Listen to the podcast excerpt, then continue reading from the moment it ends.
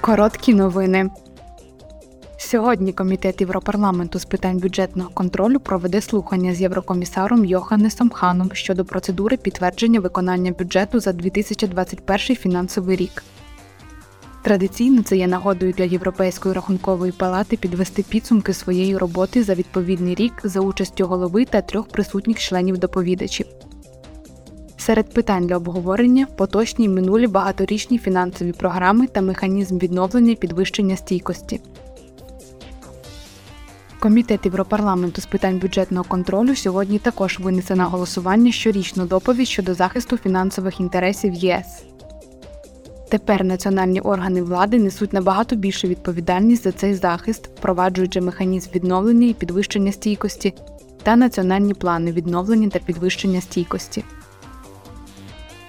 Завтра представники чеського головування в Раді ЄС проведуть заключний захід Європейського року молоді 2022.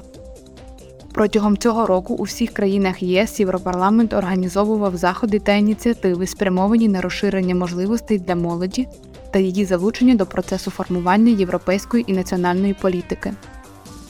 Депутати Європарламенту забезпечили виділення 8 мільйонів євро додатково для програм Erasmus та Європейського корпусу солідарності задля підтримки заходів року.